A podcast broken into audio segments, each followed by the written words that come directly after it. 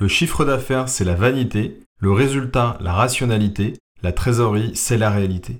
C'est en découvrant ce proverbe que je me suis dit qu'il serait intéressant d'aller rencontrer des entrepreneurs pour parler de leur réalité et de la manière dont ils pilotent leur boîte.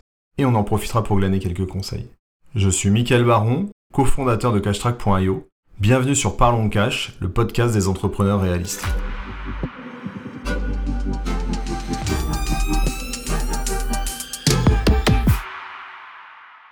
Bienvenue sur Parlons Cash. Je reçois aujourd'hui Géraud Lamazer, CEO de ma meilleure collaboratrice.com. Bonjour Géraud. Salut. Merci de, nous rejoindre sur, sur, podcast pour, euh, sur ce podcast pardon, pour le deuxième épisode.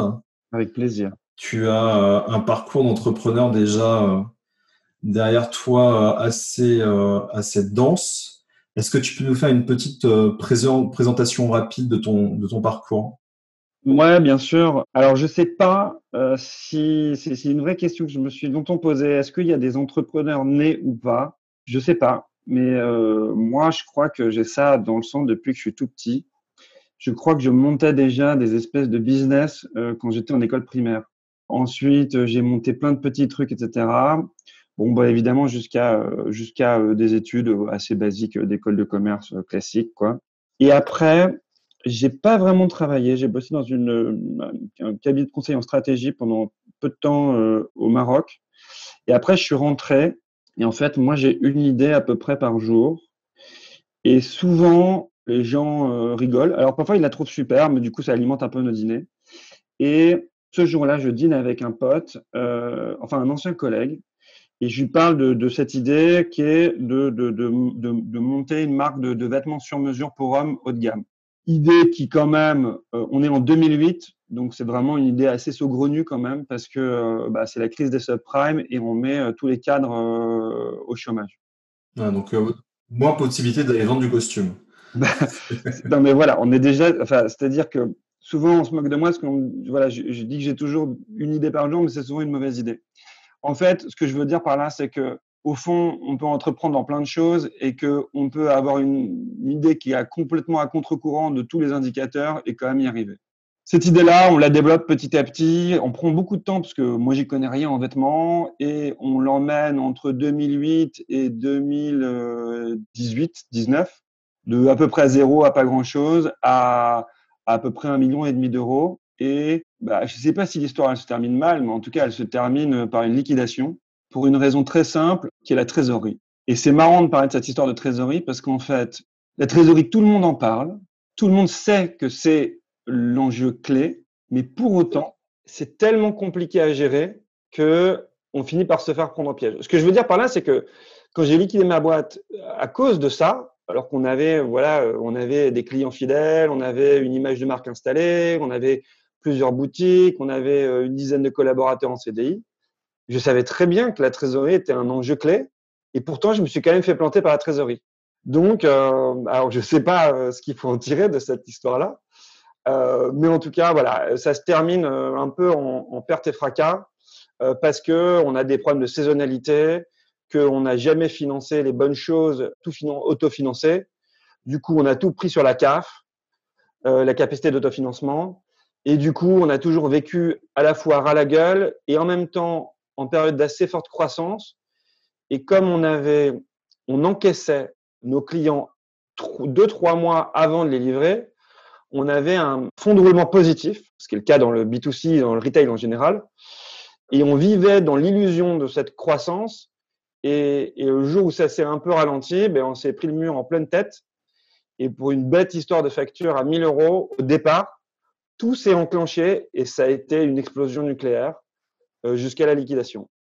On reviendra tout à l'heure là-dessus sur le, pilotage et, euh, et, justement la nécessité de la trésor et de la, suivre. Mais en effet, on voit bien les impacts euh, du BFR, de la croissance et, du pilotage de la trésorerie. Et, du coup, bah, je me suis retrouvé un peu comme un couillon parce que j'avais jamais vraiment anticipé ce que j'allais faire ensuite. Et mon premier réflexe a été de me dire, c'est quoi ton métier en fait? Et j'ai fait une première analyse qui, à mon avis, n'est pas la bonne qui est de dire ton métier, c'est ton secteur d'activité. Je lui dis, attends, ça fait 13 ans que tu bosses dans la mode, dans la création, etc. Du coup, euh, ben, à mon avis, il faut que tu rebondisses là-dedans. Donc, j'ai commencé à créer un incubateur dédié à tous ceux qui voulaient monter des marques de mode. Parce que moi, j'étais parti de zéro, je savais rien faire de mes dix doigts et j'avais tout appris et surtout à mes dépens. Je pense que je peux, je peux raconter euh, quatre années de, péripéties non-stop. Euh, enfin, je, peux, raconter pendant quatre ans tellement j'ai des péripéties à raconter.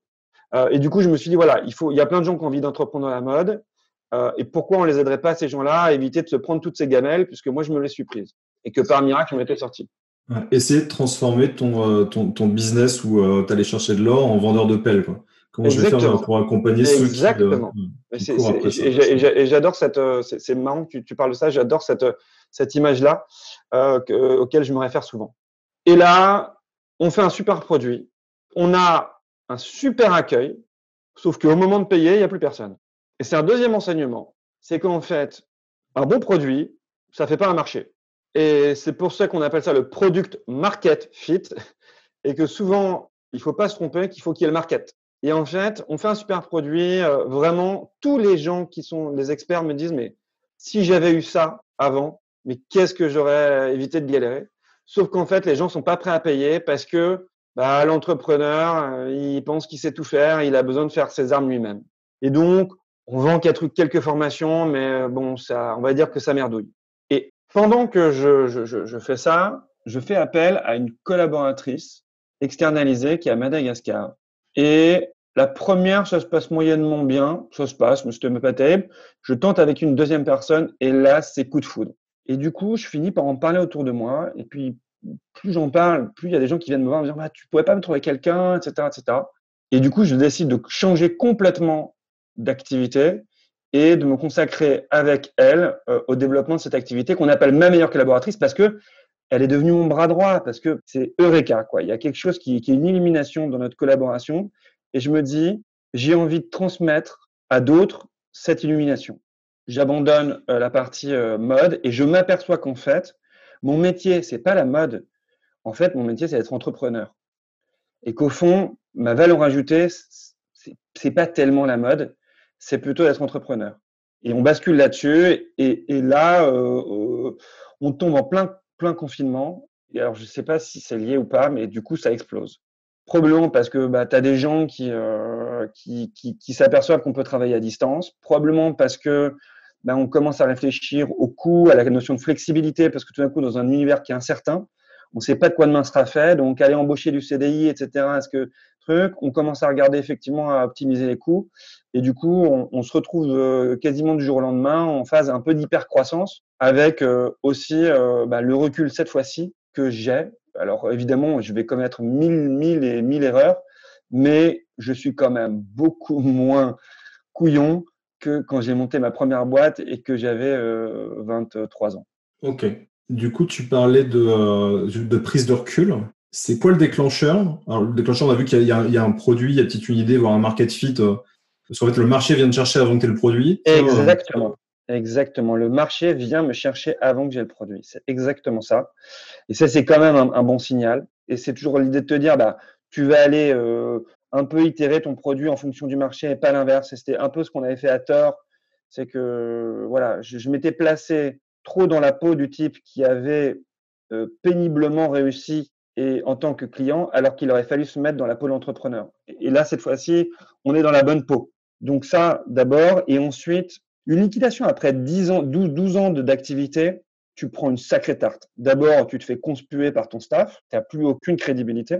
Du coup, quand tu liquides, tu réfléchis un peu. Tu te dis, bon, on va quand même essayer d'en tirer le positif de tout ça, parce que évidemment, il n'y a que du positif. Alors, euh, bien sûr que, voilà, après, je ne vais pas faire pleurnicher, j'ai la chance euh, d'avoir des parents qui m'ont un peu aidé quand il a fallu, parce que tu te retrouves sans chômage, sans rien, avec pas mal de dettes, qui m'ont un peu aidé, etc. Donc, tu as la possibilité, la liberté de te dire, on va essayer de transformer ça en, positif. Du coup, tu regardes en arrière tout ce que tu as fait de pas super, et tu t'aperçois qu'il bah, y en a pas mal des choses. Notamment que remonter une boîte, c'est quand même une super bonne occasion de partir d'un meilleur pied. Quand tu démarres à 23 ans une boîte, tu fais plein d'erreurs. Sauf que ces erreurs, elles vont te conditionner. Elles vont t'enferrer dans un rôle, dans des, dans des habitudes, dans plein de choses qui vont faire que après changer, c'est très compliqué, quoi. C'est compliqué quand même au bout de 5, 6, 7, 8, 10 ans d'arriver un matin en disant Ok, les gars, en fait, je me suis trompé sur tout, on va tout changer. Et ça, c'est quand même une chance qui t'est donnée. C'est que tout d'un coup, tu te dis Ok, on va pouvoir remonter quelque chose sans être enferré dans euh, les erreurs qu'on a fait précédemment. Et donc, tu te dis qu'on va essayer de réfléchir avant de faire et un peu moins de faire puis de réfléchir. Ouais, je pense aussi qu'on a, on a un truc aujourd'hui qui fait qu'on a plus le droit à l'erreur qu'avant. Et peut-être qu'on est un peu dans, un peu plus de, de vrai dans notre, dans notre travail et qu'on est un peu moins dans la prise de posture. C'est vrai que je, je, suis comme, je suis comme toi, j'ai, j'ai commencé ma carrière d'entrepreneur à 25 balais et, et j'en ai 40. Euh, donc du coup, j'ai un, peu roulé ma bosse et je, et je vois bien la différence de, d'entrepreneur que je suis entre quand j'ai monté la première boîte à, à, 25 et, euh, et que là, euh, dans le, lancement de Cash Track l'approche est très très différente, très très différente, et notamment sur ce fameux droit à l'erreur. On se donne le droit à l'erreur, mais je pense que en fait la culture, euh, la culture de la création d'entreprise en fait aide beaucoup pour ça. Il y a des, il y a, plein de boîtes, plein de gens comme The Family ou autres qui ont donné beaucoup de beaucoup de, bonnes pratiques, ont apporté beaucoup de bonnes pratiques sur ce marché-là. Mais tu as tout à fait raison. Enfin, en tout cas, je partage complètement ton point de vue. Euh, quand je monte la boîte en 2008, c'est pas euh, c'est pas nul d'être entrepreneur, mais c'est pas autant la mode qu'aujourd'hui, si j'ose dire. Donc il n'y a pas beaucoup de ressources et on est très seul. Moi, ça c'est vraiment un, des points que j'ai vu, c'est en fait aujourd'hui, tu as vraiment vachement de ressources, que ce soit, tu vois, euh, là je suis en train de lire le bouquin euh, du fondateur de Alan, je veux dire, à l'époque. Sur la culture d'entreprise, je l'ai acheté aussi. Ouais. Et à l'époque, tu n'as pas ces bouquins-là. En fait, l'entrepreneuriat à la française, alors tu as le bouquin de Bill Gates, que je veux dire, mais bon, c'est pas ultra applicable, quoi. Et en fait, tu n'as pas grand-chose. Aujourd'hui, ton podcast en, est un exemple. C'est-à-dire qu'aujourd'hui, tu as profusion de choses très intéressantes avec des gens super intéressants qui partagent, en fait, leurs euh, leurs galères, leurs erreurs, leurs réussites, leurs doutes, leurs questionnements. Et ça, je dois dire qu'à l'époque, tu l'as pas. Et du coup, apprends à partir de rien et tout seul. Et du coup, effectivement, euh, ben, tu fais quand même vachement d'erreurs. Et moi, je me suis senti immensément seul. J'ai eu des associés à plusieurs étapes de la société, ma première boîte, mais je me sentais seul. Et même quand j'avais des collaborateurs, on était une dizaine, et ben, j'étais hyper isolé. Et pourtant, sous des airs d'être tous, euh, voilà. Un des trucs que j'ai appris, c'est ouvre-toi, va discuter. Toi, moi, je me suis inscrit dans Réseau Entreprendre. Euh, en tant que euh, parrain, bref quoi. Et ça, ça m'a énormément apporté. C'est aussi d'apporter aux autres. Et c'est ce que tu dis là dans l'idée de la posture, c'est que tu te, tu redéfinis un nouvel équilibre. Si tu dis, attends, le truc de je passe ma vie au taf, je réponds aux mails à 23h58, plus je vais faire des trucs le samedi, le dimanche, fait en fait, ça sert à rien. Et du coup, tu dis, bah attends, ma semaine, je vais la repenser. Et je vais avoir un temps dédié à de l'activité qui va générer du cash et un temps aussi pour de l'activité qui ne génère pas du cash. Aujourd'hui, moi, je donne des cours, par exemple, dans des écoles de commerce.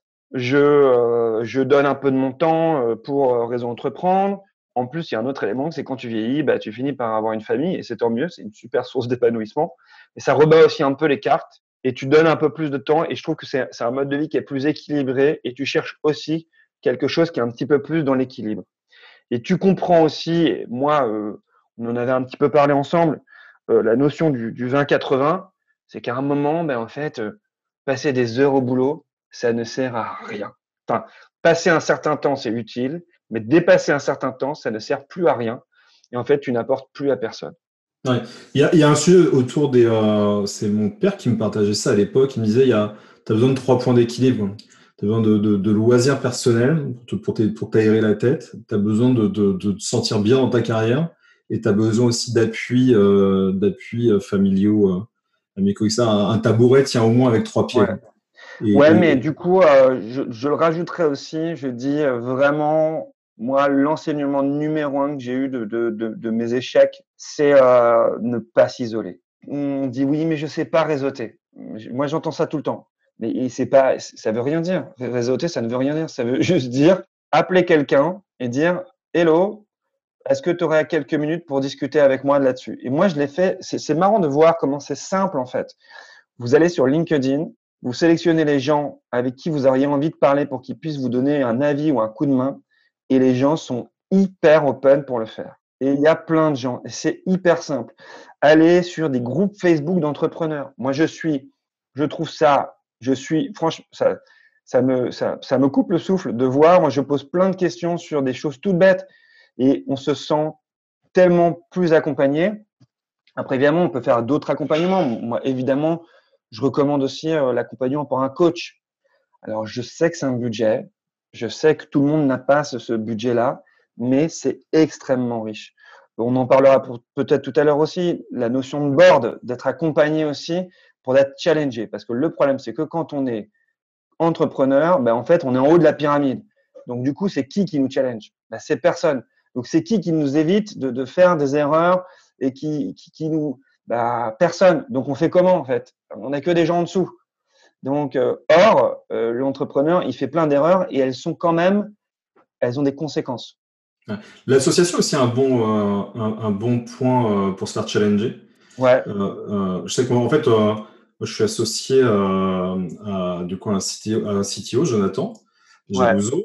Et, et, en fait, on a décidé de, de, monter le truc à deux et on est, on est à parts égales. Et, et, en fait, on a deux approches différentes, une approche plutôt business, une approche plutôt, plutôt tech, conception du produit.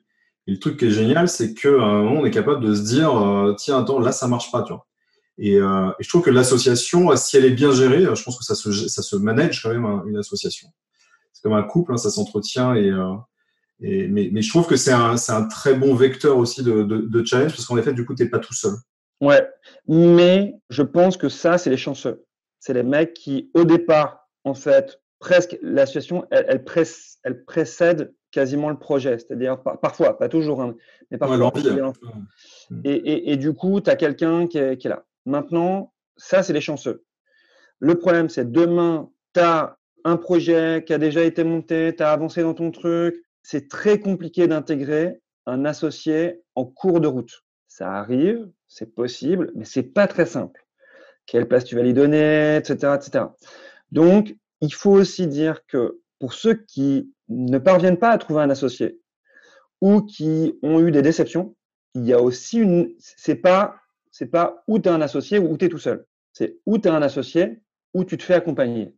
Et en ça, le board est un bon, bon associé de substitution qui en plus n'est pas partie prenante. Donc l'avantage, c'est qu'il n'y a pas un moment, il n'y a pas quelqu'un qui met un coup de pression en disant euh, Attends, si c'est pas ça, moi je me barre. Ouais. Je veux que tu me présentes un peu plus, du coup, tu, disais que tu avais, avais, mis en, place un board. Ouais. Est-ce que tu peux nous dire, c'est quoi ton objectif, comment tu l'as créé, à quoi ça sert? Alors, moi déjà, c'est parti d'un constat tout simple. Je suis arrivé chez euh, Réseau Entreprendre et je voyais défiler les projets. Et je me suis aperçu d'un truc hyper frappant. Tous les mecs qui étaient waouh, ils avaient tous ou un coach ou un board. Alors moi, je me suis dit, putain, mais en fait, ils ont raison, les mecs, parce qu'ils avaient en fait c'était le signe d'une capacité en tant que dirigeant d'assumer dès le départ que tu pouvais te tromper et que tu étais dans le questionnement et le doute. Et tous les mecs que je voyais qui n'avaient pas de board, eh ben, il y avait toujours un espèce de risque d'y aller tête baissée et donc de se tromper lourdement sans que personne n'intervienne. Et donc, j'ai commencé à conseiller à tous les autres de dire, bah, attends, ton projet est pas mal, mais là, faut que tu, faut que quelqu'un vienne un peu te challenger. Parce que si tu es tout seul, tu risques d'avoir pas mal de déconvenus. Et du coup, évidemment, j'ai commencé à me l'appliquer à moi-même. Je me suis dit, qu'est-ce que je veux comme type de board? Là, j'ai repensé à mon propre business model. Nous, dans notre business model, va dans notre business tout court, on a trois fonctions importantes. Le commercial, les ressources humaines et la qualité. C'est nos trois piliers. Donc, j'ai cherché quelqu'un dans le commercial quelqu'un dans les ressources humaines et quelqu'un dans la qualité. J'ai fait le choix de passer par euh, une petite boîte, une start-up qui s'appelle WeBoard. Je fais, de la pub parce que j'en étais super content. Qui, euh, vraiment, euh, Bruno Kaufmann, super, qui, en fait, te prépare à la sélection d'un board. Donc, je lui ai donné les personnes que j'avais ciblées et c'est lui qui est allé les contacter de façon extrêmement professionnelle. Et pour ne, pour ne, rien, pour ne rien cacher, les personnes, je les avais déjà contactées et ils m'avaient pas répondu. Et quand ils ont été contactés par Bruno, parce que il avait une approche hyper pro, hyper qualitative, hyper cadrée et avec de l'expérience, ils ont répondu euh, favorablement à ma demande. Et ça, je pense que ça a été un élément assez déclencheur. qu'est-ce qu'on fait de ce board? Ce board, moi, je le réunis de façon trimestrielle et je, je me comporte exactement comme si c'était des investisseurs, sauf qu'ils investissent pas. Et ça, c'est important parce que le fait qu'ils investissent pas, ils sont complètement neutres. Ils n'ont rien à gagner. C'est un board qui est rémunéré. Euh, moi, j'ai fait le choix de les rémunérer sur un pourcentage. Alors, ils ont accepté évidemment un pourcentage des ventes. En leur disant voilà, je suis une petite boîte, je peux pas vous faire un gros fixe. C'est hyper important de les rémunérer parce qu'en fait, si on veut avoir un board investi, il faut un board qui travaille. Et un board qui travaille, c'est un board qui consacre du temps. Et un board qui consacre du temps, c'est normal qu'il soit rémunéré. Parce que sinon, en fait, ils vont venir une fois, deux fois, puis après, ils auront autre chose à faire parce que c'est des gens qui sont CEO de boîtes, qui sont euh, CMO de très, très grosses startups françaises euh, et très connues. Donc voilà. Donc, on a, fait ce choix-là et je les réunis trimestriellement et je rends des comptes sur la réalité du business. Et du coup, ça m'oblige à me poser des questions. Ça m'oblige à, comme si je refaisais une, comme si je représentais tous les trimestres la stratégie de la boîte. Et ben, je peux t'assurer que ça te fait faire un, ménage dans ta tête, à te reposer quels sont mes fondamentaux, comment je vais les dérouler. Euh, et, et, après, toi, tu exposes tes questions et eux, ils vont intervenir là-dessus. Ils vont t'apporter euh, des clés de réponse qui sont hyper importantes. Eux, ils t'apportent, on va dire, la vue très lointaine. Et mon conseil, si euh, le budget le permet, c'est d'avoir un coach qui lui va t'apporter du conseil beaucoup plus proche, j'allais dire euh, au mois le mois ou, ou, à la semaine, qui va pouvoir t'aider parce que on le voit même euh, entre associés, c'est hyper important d'avoir quelqu'un qui peut vous aider en, entre deux associés à mieux communiquer, à mieux parler, à mieux, à mieux échanger. Euh, parce que quand tout va bien, il n'y a pas de souci, mais quand les choses sont difficiles, c'est là où il faut être capable d'avoir de, de, les bons réflexes. Donc moi, ce board, il a changé ma vie. Il y a un autre sujet dans le rôle du coach, en effet, c'est aussi d'être de, d'être un miroir et t'aider à trouver les réponses. Totalement. Totalement. Moins dans, le, moins dans le conseil et plus dans le. Totalement. Et, et, et c'est un peu introspectif, hein, je veux dire. C'est pas de la psychothérapie, mais euh, il va vraiment te. te, te et, et, du coup, tu te mets dans une posture régulièrement de questionnement. Et plutôt que d'affirmer tout le temps les choses, tu te poses régulièrement des questions et tu euh, apprends à te questionner, te questionner, te questionner. Ce que tu faisais déjà, mais là, tu le fais avec moins de biais et plus d'humilité parce qu'il faut que tu poses ta question aux autres. Et donc, euh, tu te mets un peu à nu et ça, je pense que c'est vraiment quelque chose qui te fait vraiment avancer et vraiment progresser.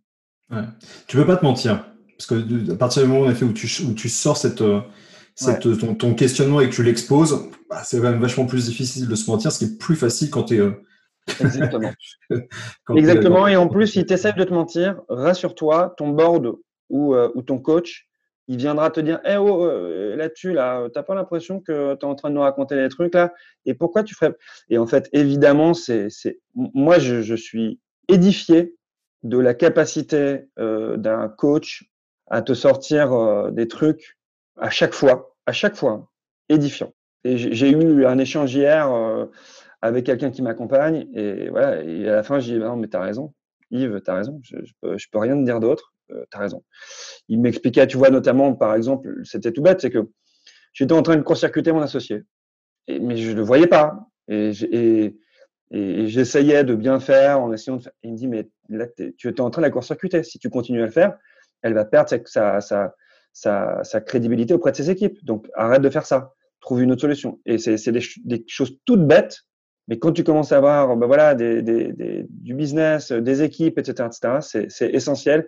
Et eux, ils sont capables de te sortir des choses comme ça de façon hyper forte et qui te font avancer énormément. Parlons un peu maintenant pilotage.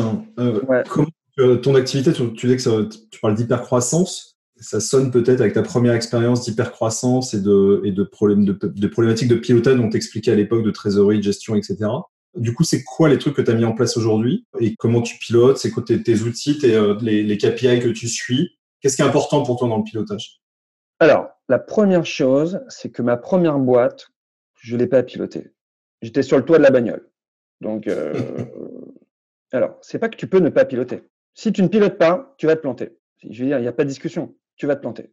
Mais le risque, c'est que quand tu es en très forte croissance, la trésor rentre et donc donne l'illusion que tu peux y arriver sans piloter. Donc, tu pilotes pas, tu prends pas l'habitude de piloter, tu gères pas vraiment tes budgets, tu vas un peu comme ça, parce que de toute façon, ben, tu as du pognon, donc tu fais un peu n'importe quoi, tu prends des mauvaises habitudes et tu prends surtout l'habitude de ne pas faire. Et le jour où ça se resserre, parce qu'un jour ou l'autre, ça se resserre, et ben là, je peux te dire que prendre les bonnes habitudes, mettre en place les process, et ben c'est très compliqué et souvent, c'est irréalisable parce que la structure, elle s'est complexifiée dans tous les sens, que tu n'as aucune base et aucune habitude, en fait, même intellectuelle.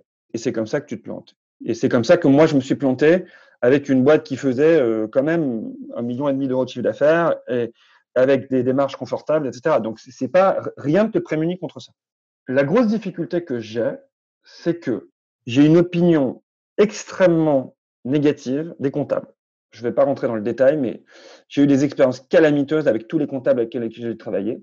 Mais aujourd'hui, pour la petite histoire, je passe par une plateforme qui s'appelle Dougs, et qui est d'ailleurs très bien, et qui fait le job pour vraiment pas cher, et qui est en fait du tout numérique. Pour moi, le problème, c'est qu'il y a trois visions. Il y a la vision comptable. La vision comptable, pour moi, à moins d'avoir une vision comptable mensualisée, je ne comprends pas l'intérêt.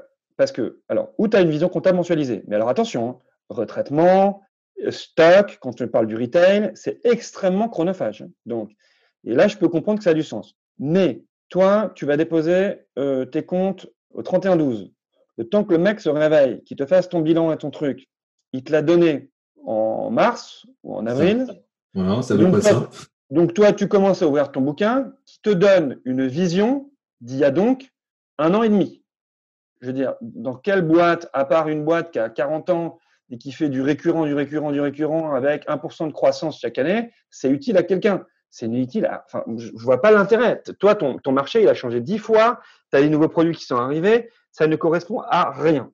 Donc, effectivement, soit tu investis dans euh, un type à plein temps qui va faire ta compta pour qu'elle soit à jour, jour, fin du mois, etc. Et là, je dis bravo, mais moi, je ne sais pas faire. Soit tu ne te prends pas trop la tête sur la vision comptable. Ensuite, tu as deux choses. Tu as la vision trésorerie, qui est à la fois essentielle et qui, pour moi, est inintelligible. C'est-à-dire qu'en fait, aujourd'hui, j'utilise un, produit classique euh, SaaS pour ma trésorerie. Tel que je la vois, je ne comprends pas.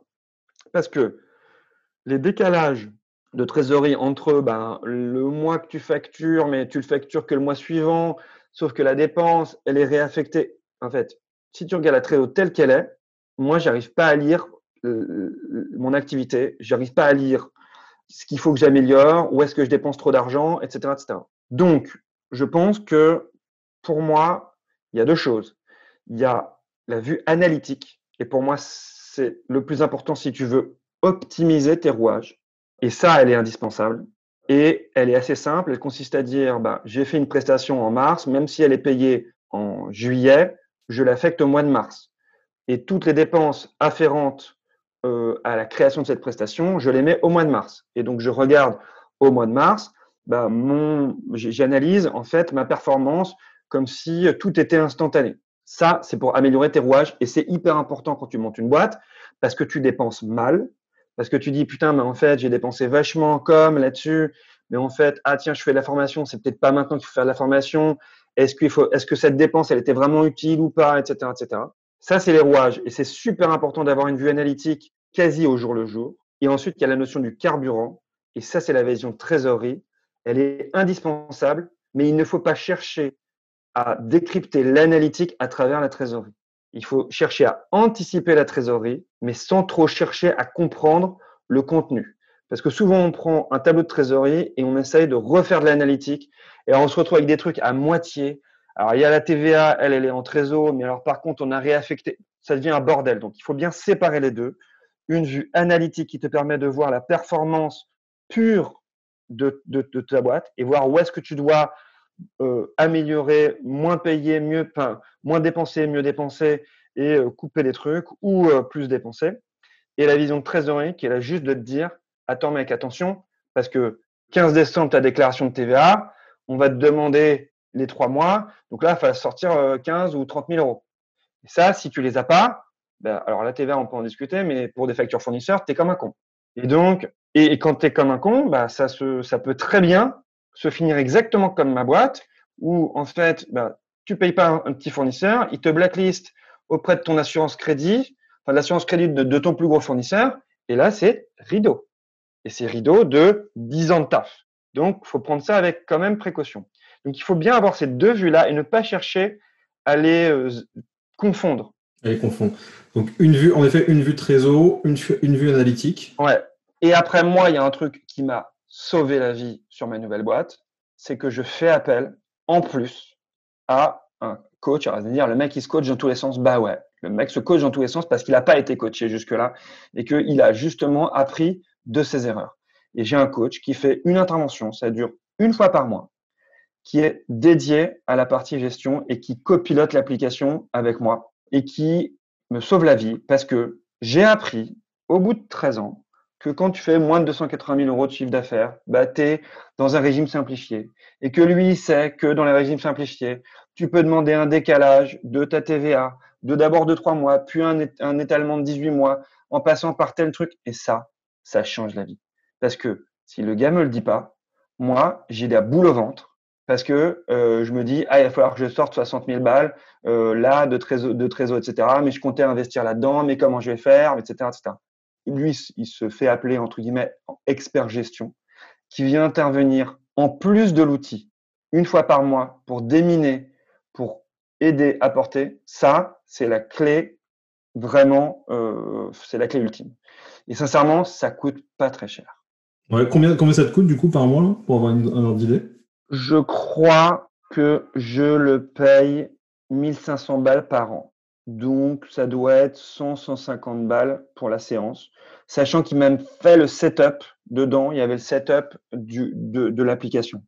Qu'après, justement, je me suis mis dedans, mais ça m'a, euh, ça m'a changé la vie et, et c'est quelqu'un qui va être vraiment, voilà. Il va être capable aussi de te dire des trucs du genre, mec, tes prix sont pas assez chers, ou tu vois aussi des choses parfois de bon sens qui vont pas être simplement que du pilotage, mais il va avoir le pilotage en un.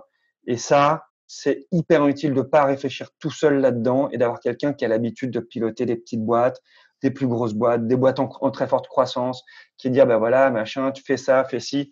Et ça, c'est, euh, dès que je raccroche avec lui, je, je pousse un ouf de soulagement. Là, du coup, c'est le, en effet, on est dans le conseil, dans l'expertise. Ouais, c'est un, démineur. Par contre, attention, hein, le démineur, il travaille jamais sans outil. ça n'existe pas. Et il travaille pas, et les démineurs, ils travaillent pas avec du Excel. Ah, ils, réutilisent ensuite euh, l'outil que tu as. Mais il faut forcément un outil de gestion de trésorerie. C'est un le, le décalage entre le coût de l'outil et le bénéfice, enfin, en tout cas, la sécurité que ça t'apporte, c'est comme te dire que, enfin, non, j'allais te dire une assurance bagnole, mais à la limite, euh, tu as plein de gens qui n'ont jamais d'accident. Mais là, euh, tu vas l'avoir l'accident. Hein. Si, tu n'as pas, si pas un outil comme ça, tu vas l'avoir. Et il faut, à mon sens, un outil. Et si tu n'es pas un, génie, euh, avoir un mec qui va venir de temps en temps. Et puis, encore une fois, t'obliger à revenir sur l'outil. T'es obligé à investir l'outil. Pas dire, ouais, j'ai pris l'abonnement. Ça, c'est bon, ça va aller tout seul. J'ai fait le setup. Et puis après, ouais, ça va. C'est quelqu'un qui t'oblige régulièrement à te remettre dedans, à remettre à jour, à revérifier, etc. Et du coup, tu restes au contact de tes chiffres et tu gardes cette, euh, cette, cette humilité-là et tu, et tu poses des questions et ça, c'est, ça, change la vie. Ça change la vie. Je pense qu'il y a un truc, ça, ça apporte. Je sais que j'ai toujours. C'est aussi pour ça qu'on a monté la, qu'on a monté la solution. Mais j'ai toujours eu du mal à, à, gérer mes tableaux de trésor. En fait, tu te fais des, fais surtout, enfin, en tout cas avec Excel, euh, tu te fais des peurs, tu te fais des fausses joies, tu prends des décisions. Exactement. Exactement. Du coup, Erreur de calcul, donc tu es millionnaire la, la semaine d'après, tu es, ruiné, truc. Non, mais c'est ingérable. Faut, enfin, ça marche pas. Ça, ça marche dans un business plan d'étudiants d'école de commerce, mais c'est tout. quoi. Dans la vraie vie, ça marche pas. Et puis, euh, je vais dire, tu vas pas commencer à rentrer. Tu vois, aujourd'hui, les outils, ils se plug directement à ton compte en banque. Donc, tu peux mettre des prévisionnels, tu peux avoir plusieurs scénarios. Enfin, je veux dire, ça n'a aucun sens le, tableau Excel, c'est un, enfin, pardon, hein, mais je veux dire, ça n'a aucun sens si tu as un minimum d'ambition, quoi. Ok, top. Euh, on parlait aussi d'outils euh, et de KPI de production. Qu'est-ce que tu suis aujourd'hui sur, sur l'organisation des équipes? Parce que je pense en, termes d'hyper-croissance, tu vas prendre des décisions de, de, recrutement et des choses comme ça. Ouais. Tu peux partager aussi cette, cette partie-là du business? Alors, je pense que la première chose, c'est de se dire que euh, c'est vraiment une lapalissade ce que je veux dire, mais on ne peut pas améliorer ce qu'on ne mesure pas. Deuxième chose, ce qu'on mesure s'améliore presque tout seul.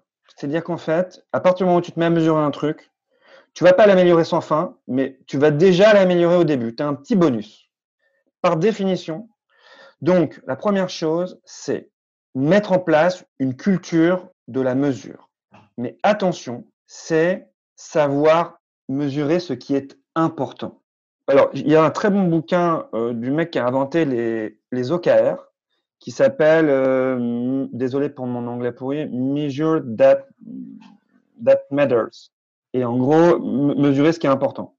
Et lui, il te dit, voilà, on part des objectifs de l'entreprise, donc de tout en haut, et on va décliner des objectifs en disant, voilà, mon objectif ultime, c'est deux choses, enchanter mes clients et avoir des collaborateurs heureux.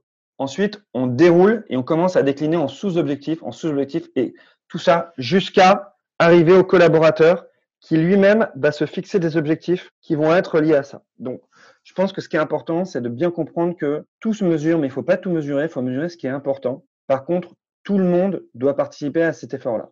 Aujourd'hui, nous, dans notre logique d'hypercroissance, la satisfaction client, elle est hyper importante à mesurer. Il faut voir aussi que la mesure n'est pas toujours euh, quantitative. il faut savoir aussi euh, aller au-delà un petit peu de ça et aller interroger les clients sur ce qu'on peut faire de mieux. Ça, c'est aussi une bonne manière de, dépasser euh, la satisfaction client. de l'autre côté, nous, notre enjeu numéro un, c'est en combien de temps on arrive à trouver la perle rare pour notre client. En fait, on a énormément de demandes de clients et on ne veut que trouver des perles rares. C'est-à-dire non seulement quelqu'un qui est hyper compétent, qui va fitter avec notre culture d'entreprise, mais qui va aussi fitter avec la culture d'entreprise de notre client. Alors, bonne nouvelle, comme on a la chance de pouvoir un peu sélectionner nos clients, on essaie de trouver des gens avec qui on s'entend bien. Parce qu'on pense que, du coup, euh, ça va aller beaucoup plus facilement. Et donc, nous, l'enjeu, c'est aujourd'hui, on a un embouteillage au moment euh, du recrutement. On ne veut pas brader notre recrutement, mais on veut améliorer cette expérience-là parce qu'aujourd'hui, ça dure trop de temps. On met entre 30 à 45 jours pour staffer et on aimerait bien euh, staffer entre 20 euh, et 30 jours. Et gagner ce temps-là, c'est très compliqué parce que ça demande de, retravailler systématiquement euh, tous les, les, de recrutement. ça, c'est notre mesure numéro un aujourd'hui. Et après, évidemment, il y a de l'autre côté, toute mission qui commence chez nous démarre avec la mise en place d'un tableau de KPI pour notre client, pour que lui puisse se dire, bah voilà, ok, c'est quoi mes objectifs? Je prends pas quelqu'un pour prendre quelqu'un et on va essayer de fixer ensemble des objectifs parce que c'est ces objectifs-là qui vont nous permettre ensuite de dire bah, comment on y arrive, et puis si on n'y est pas arrivé, pourquoi on n'y est pas arrivé, comment on fait du correctif? Si tu fixes pas d'objectif, et en fait, tu vas arriver à rien du tout. Et au bout de trois mois, ton client il va faire toc toc, bon les gars, euh, ça fait trois mois que je prends quelqu'un, mais en fait, j'ai pas de résultat. Bah ouais, c'est normal, on n'a pas fixé l'objectif. Et le client ne pense pas spontanément lui à fixer l'objectif. Donc c'est à nous de le prendre par la main, c'est à nous de lui apporter notre expertise, de lui dire on va fixer ensemble des objectifs, on va réfléchir à ces objectifs et ensuite évidemment bah, comment on va les atteindre. Ok, top. On va s'approcher de la fin. Est-ce que tu pourrais nous partager euh, quelques leçons euh, on, a vu que avais parcouru. Tu t'es posé pas mal de questions, beaucoup de prises de recul. C'est quoi les leçons que, tu, tu voudrais partager avec nous aujourd'hui? Alors, première leçon, on en a déjà parlé tout à l'heure mais je vais y revenir très simplement. La première chose, c'est la question du staffing. Moi, j'ai commis une erreur, c'est que j'ai commis deux erreurs par rapport au staffing. En dessous de moi, je n'ai pris que des gens moins compétents que moi. C'est-à-dire que j'allais prendre systématiquement des stagiaires ou des gens qui débutaient. Et ça, c'est une première erreur. Il faut embaucher des gens plus compétents que soi-même. Et il vaut mieux embaucher moins, mais mieux. Ça, c'est la première chose. La deuxième chose, c'est qu'il faut embaucher des gens au-dessus de soi. C'est-à-dire, je parle là, je reviens sur cette histoire rapidement de board. Il faut prendre des gens pour se challenger. Donc, vos N-1 doivent être plus compétents que vous. Et quand je parle de compétences, je parle aussi d'expérience.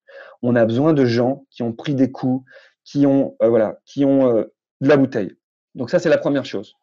Euh, moi, c'est exactement ce que j'ai fait dans ma nouvelle boîte et je m'en frotte les mains. J'ai pris un DRH super expérimenté. J'ai pris un responsable qualité super expérimenté, des mecs qui ont 40, 45 piges, qui en ont vu des vertes et des pas mûres, qui se sont pris plein de trucs, ce qui fait que quand il y a un peu de remous, bah, eux, ils sont calmes, ils ont les bons réflexes, ils savent. Et ça, ça n'a pas de prix. Deuxième chose, j'ai mis 12 ans à comprendre que le chiffre d'affaires, ça n'a aucun intérêt. C'est on s'en fout du chiffre d'affaires. La seule question qui reste, c'est la marge. Donc, arrêtez de vouloir faire vendre plus, plus, plus, plus, plus. Ça n'a pas de sens. La question, c'est on veut de la marge. Pourquoi? Parce que d'abord, la marge, c'est le carburant. Il se trouve que vous êtes tous en compétition. Vous êtes tous autour d'une piste d'athlétisme avec vos concurrents. Vous ne savez pas vraiment, alors si, si tu vas contre le VMH, tu as compris qu'ils étaient devant toi dans le marathon. Mais tu ne sais pas vraiment où ils sont tous, s'ils sont à peu près à la même taille. Il y a peut-être des mecs devant, il y a peut-être des mecs derrière. Par contre, il y a un truc qui est sûr, c'est que ta marge, c'est la vitesse à laquelle tu cours. Donc, si tu as moins de marge que ton concurrent, même s'il est derrière toi, il court plus vite que toi. Donc, à un moment, irrémédiablement, il va te dépasser. Parce qu'il a plus de moyens pour investir. Euh, Exactement. Parce que le mec, avec sa marge, il part pas sur son yacht en vacances. Il va investir plus. Oui, mais moi, je suis plus malin. Ouais, ok. Mais ça va pas durer éternellement, cette histoire. Donc, à un moment, lui, il va acheter des compétences et il va finir par passer devant toi. Et à un moment, quand tu es le dernier, ben, tu es disqualifié. C'est le principe de toutes les courses. Donc, si tu veux t'en sortir dans cette course, la question de la marge, elle est fondamentale. Donc, ton chiffre, on s'en fout. Si tu fais 100 000 euros de chiffre, mais 99 000 euros de marge, je veux dire, c'est très bien. pas, si tu fais 2 millions de chiffres et 10 000 euros de marge, c'est pourri. Donc, arrêtez de regarder le chiffre d'affaires, on s'en fout. Mais je dis, attention, moi, j'ai mis 12 ans pour comprendre ça. 12 ans. Et du coup, tu commences à dire, attends, je comprends pas, mais alors, ce produit, du coup, tu finis par avoir une analyse de marge par produit, te dire, mais mon produit, et quand je dis produit, ça peut être service, ce produit-là, en fait, c'est complètement con. J'en vends 3, mais en fait, il me rapporte beaucoup plus que les 5000 que je vends, parce qu'en fait, il marche beaucoup mieux. Donc, de la marge, de la marge, de la marge, et arrêtez de regarder le chiffre, ça n'a aucun intérêt. N'oubliez pas aussi les coûts cachés liés au volume. Alors, j'entends que euh, on est une start-up, on a un produit, on va le vendre à un million de personnes. OK. Et ben, moi, mes coûts de développement sont les mêmes que je le vende à un ou un million. OK. Bah, ça, pas sûr. Parce qu'en fait, ton dev, OK.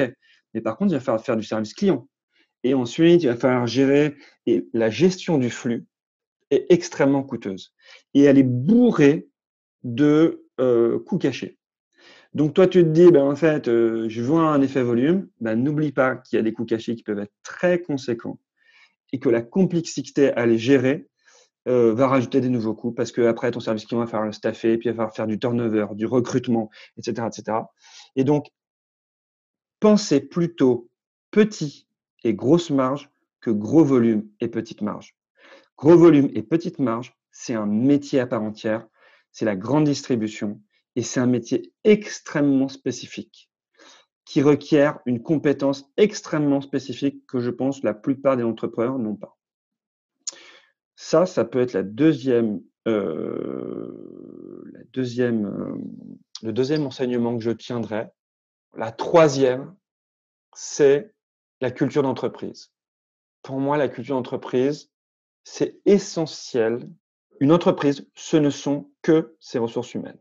La culture entreprise, c'est quelque chose qui est essentiel et qui est quelque chose qui est un domaine à part entière. C'est pas euh, deux baby-foot et trois tables de ping-pong. C'est des valeurs, c'est la façon dont tu vas traiter tes collaborateurs. Et attention aux pièges bien connus, et évidemment, je suis tombé dedans, hein, de prendre beaucoup de temps pour réfléchir à ta culture, de prendre beaucoup de temps pour choisir les mots, de prendre beaucoup de temps pour euh, en faire un joli visuel euh, en 4 par 3 dans tes bureaux et ensuite de le laisser lettre morte. Tout n'est que culture d'entreprise. Donc, si tu dis quelque chose dans ta culture, tout doit être le fruit de ça. Et tu dois repasser et repasser à la moulinette tous les process, tous les comportements, toutes les attitudes par rapport à cette culture pour les aligner avec. Alors évidemment, ils seront probablement naturellement alignés pour beaucoup, mais pas que. Parce que c'est le piège de la culture. La culture, c'est à la fois ce qu'on est et en même temps ce qu'on voudrait être. Et bien souvent, on a plein de défauts qu'on voudrait masquer par des grandes phrases de culture de culture d'entreprise. Et en fait, bah, le problème, c'est que on finit par dire quelque chose parce qu'on aimerait bien être comme ça et faire le contraire. Et ça, c'est extrêmement destructeur en interne parce qu'en fait, à un moment ou à un autre, on s'en aperçoit. Et on dit, OK, d'accord. Donc, en fait, le mec nous raconte des, des beaux rêves, des histoires, mais en fait, quand, en fait, il ne l'applique pas lui-même. Et donc, là aussi, attention. Et, et là encore, une fois, faites-vous accompagner. Faites-vous accompagner par quelqu'un dont c'est le métier de vous aider à définir la, la culture, parce que la culture du boss n'est pas toujours la culture de l'entreprise et des collaborateurs. Il va falloir trouver quelque chose qui est un peu la, tierce partie, qui n'est ni l'un ni l'autre et qui est un tout. Et pour ça, il faut, c'est essentiel d'avoir une tierce personne, donc c'est le métier. Je sais qu'on se dit, ouais, tout ça, c'est beaucoup d'argent, mais c'est essentiel. Construire sa culture d'entreprise aujourd'hui et ne pas attendre, c'est planter euh, du durable.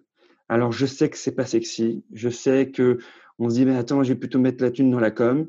Mais une maison sans fondation solide, c'est une maison qui finira par s'effondrer. on est très convaincu de ça. Euh, je, suis, je pense qu'il y a une vraie différence dans la, dans la culture entre l'intention et les preuves. moi, j'essaye euh, tous, les, tous les jours dans les échanges avec les, les gens qui, qui, nous entourent, qui nous accompagnent, de, euh, de, de, de m'assurer qu'on est, encore une fois, ce qu'on disait tout à l'heure, qu'on parle, le, on a une grosse culture de la transparence et du coup qu'on on, on, parle vrai et qu'on prend pas de posture. Et, et ouais, euh, je, je, vois, je vois bien l'impact de, de, de n'avoir que des intentions. Exactement. Et elles sont louables. Hein. On a envie d'être comme ça, mais c'est pas vrai. On n'est pas comme ça. Donc, soit on fait un vrai travail sur soi-même, soit on ne le met pas dans la culture. Ok, top. Allez, on va conclure. Euh, on avait euh, parlé un petit peu en off. je te propose qu'on fasse un petit tour dans ta bibliothèque, dans ta bibliothèque Kindle.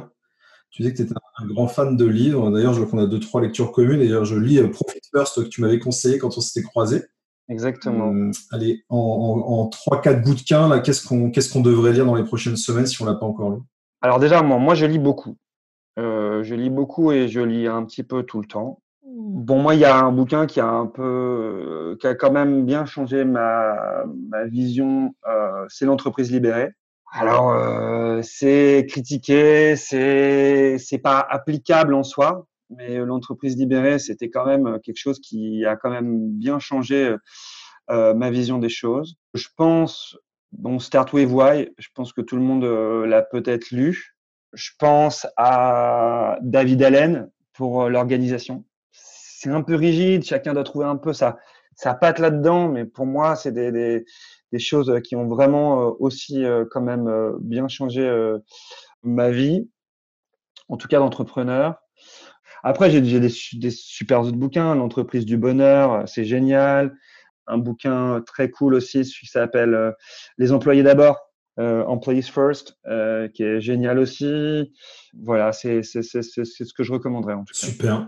Eh ben, écoute, merci beaucoup pour tout ça. Merci d'avoir d'avoir partagé avec nous sans langue de bois et en vrai tout ce que tu as, ce que as vécu et les, questionnements que tu as encore. Je te plein de bonnes choses pour la suite. On prendra, j'espère, des nouvelles.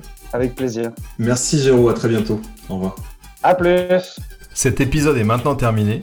J'espère que vous aurez pris plaisir à l'écouter. N'hésitez pas à vous abonner, à le partager, à le commenter ou encore à nous contacter sur podcast@cashtrack.io. On se retrouve très vite avec un nouvel invité. En attendant, prenez soin de vous.